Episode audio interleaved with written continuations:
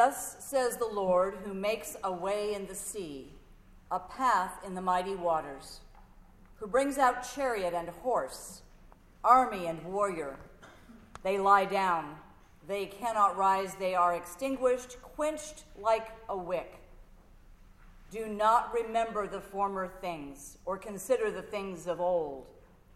I am about to do a new thing.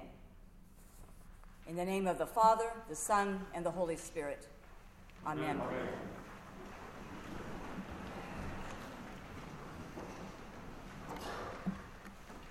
Those words were written for the people of Israel who were in exile in Babylon. They were languishing in Babylon in the middle of the sixth century before Jesus. And those words were addressed to them, but they are good for us too. Those words were the signature story, or reminded the Jews of their signature story of God's goodness to them. The parting of the Red Sea so they could escape slavery in Egypt by walking through the water on dry land. But don't look back, says God to those exiles in Babylon. Look to the future, because I am doing a new thing.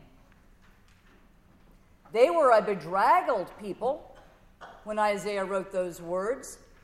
Their temple had been destroyed, and all the best educated people had been taken as exiles, as slaves, to Babylon. But those exiles in Babylon were beginning to hear rumors that they might be able to return to the land. And they were beginning, just beginning, to hope.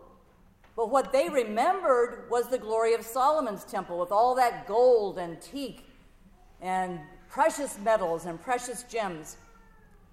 But as they began to hope for a return to the land they were taken from, the land that God gave them, God says, do not look back. Look to the future. I am going to do a new thing. And God did. The exiles did return to the land. They rebuilt the temple, but it was nothing, nothing like the glorious one that Solomon had built. Don't look back, says Yahweh to his people. Don't think about the good old days. I am doing something new. I'm not parting the Red Sea, but I am providing rivers in the desert and a way in the wilderness. Don't look back. Look to the future. And all of the readings today, every single one of them, has this message somewhere. Paul, writing to his beloved Philippians, says that he, formerly named Saul and now named Paul, does not look back at the good old days when he was a very highly placed, highly regarded Pharisee with impeccable credentials. He didn't meet Jesus back then, but he knew trouble when he heard about it, and so he dedicated his privileged Pharisee life to hunting down those followers of Jesus, and if possible, imprisoning them, and, and if possible, executing them. But then, on the road to Damascus in Syria, again planning to capture and imprison followers of this Jesus fellow, Jesus himself intervenes. And Paul counts all that he had before as garbage. From that meeting on the road where the upright Pharisee Saul was blinded for three days by the very one he was persecuting, came a new creation with a new name, Paul. What had been a wonderful life was considered trash compared to the life of suffering and traveling and church planting that Paul was called to by the risen Christ. Don't look back at what you had, Jesus might have said to Saul. Paul, I am about to do a new thing. I am about to change the world, and you will be my instrument. And even the Psalm speaks of the joy of returning to the land of Israel after the Babylonian exile. The Psalm speaks not of the glory of life before the exile, but of going home, of having sown with tears, but going home and reaping with joy. Do not remember the former things or consider the things of old, says God. I am about to do a new thing. But it isn't quite that simple, is it? I wish it were. But one of the ways the Israelites remembered that God loved them when things were going very badly for them was by recounting their stories, especially the Exodus story, by looking back at all the goodness God had given them and remembering it. All over the Hebrew Bible, in the Torah, in the Psalms, in the Prophets, in the history books, we read the Jews' signature story over and over and over. God led us out of slavery. God parted the Red Sea. God made us walk on dry land. God fed us bread in the wilderness. God gave us water out of rocks. We read this over and over and over. And it is a powerful way of not losing hope when everything looks awful. And I learned personally the power of this kind of remembering when I was in year eight of the fifteen years of depression. It was an Ash Wednesday. I was reading the first meditation in the Forward Day-by-Day Lent booklet, and it told of a Phoebe nest that had been built, and Phoebes build their nests like swallows, not in a tree, but against a wall or from an eave. And the nest had fallen, and the writer of that meditation said he went into his garage, got a piece of wood, and nailed it under the place where the Phoebes had built their nest, hoping they would return and rebuild. And they did. And he finished the meditation by challenging the readers to make a list of all the ledges that God had nailed under our nests. And I did. I don't always do it, I'm told, but that day I did. I took my journal and I opened it to the inside front cover where I knew there would be space, and I began making a list of all the things God had done for me. You can't see it because I write in pencil, but it's still there all these years later. And then I put it away and got dressed and went to work. A few months later, when the darkness rolled in really badly, I remembered, and I pulled out that book and I started reading what I had written, the goodness that God had done for me. I read about the, the math department chairman who was a Christian and who was my encourager. I read about my cat Tigger, who would go way far away, and when I came out on the porch, he would run, gallop to me. And then when he got close to the porch,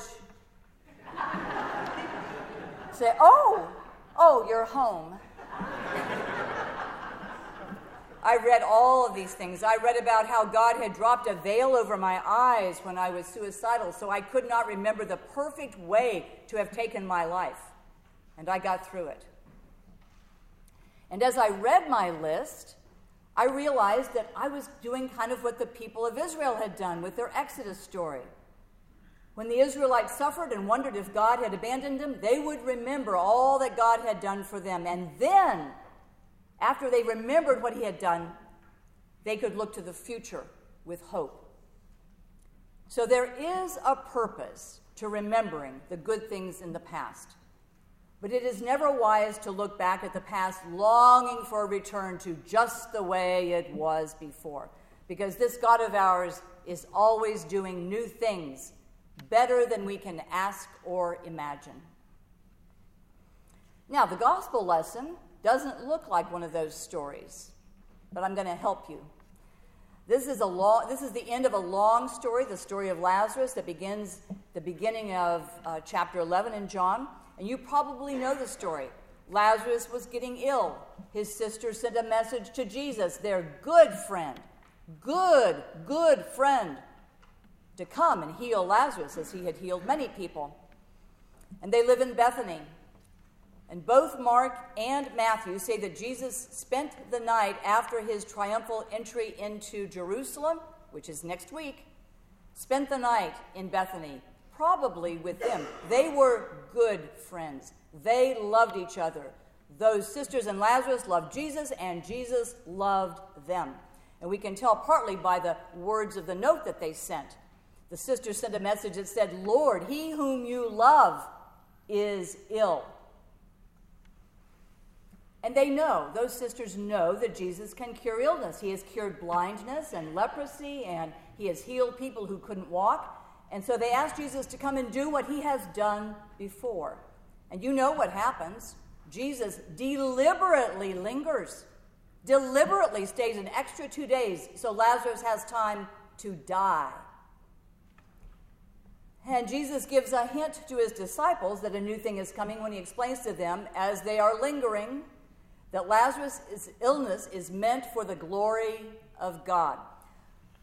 But the sisters don't know that.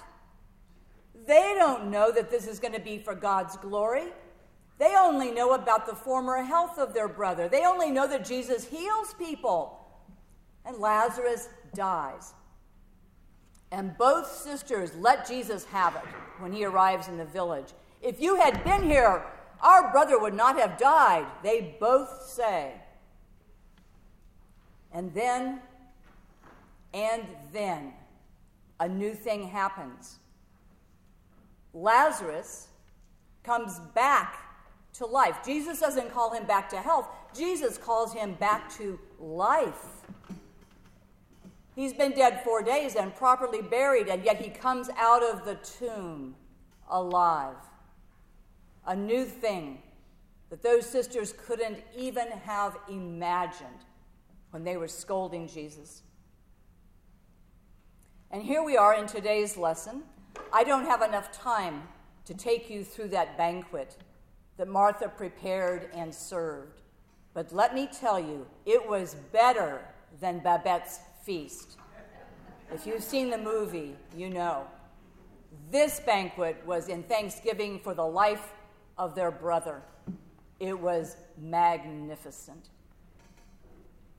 And then we see Mary, who doesn't take a little tiny alabaster jar of oil of nard, but a pound, a pound, a Costco-sized container of nard. And there was no Costco back then.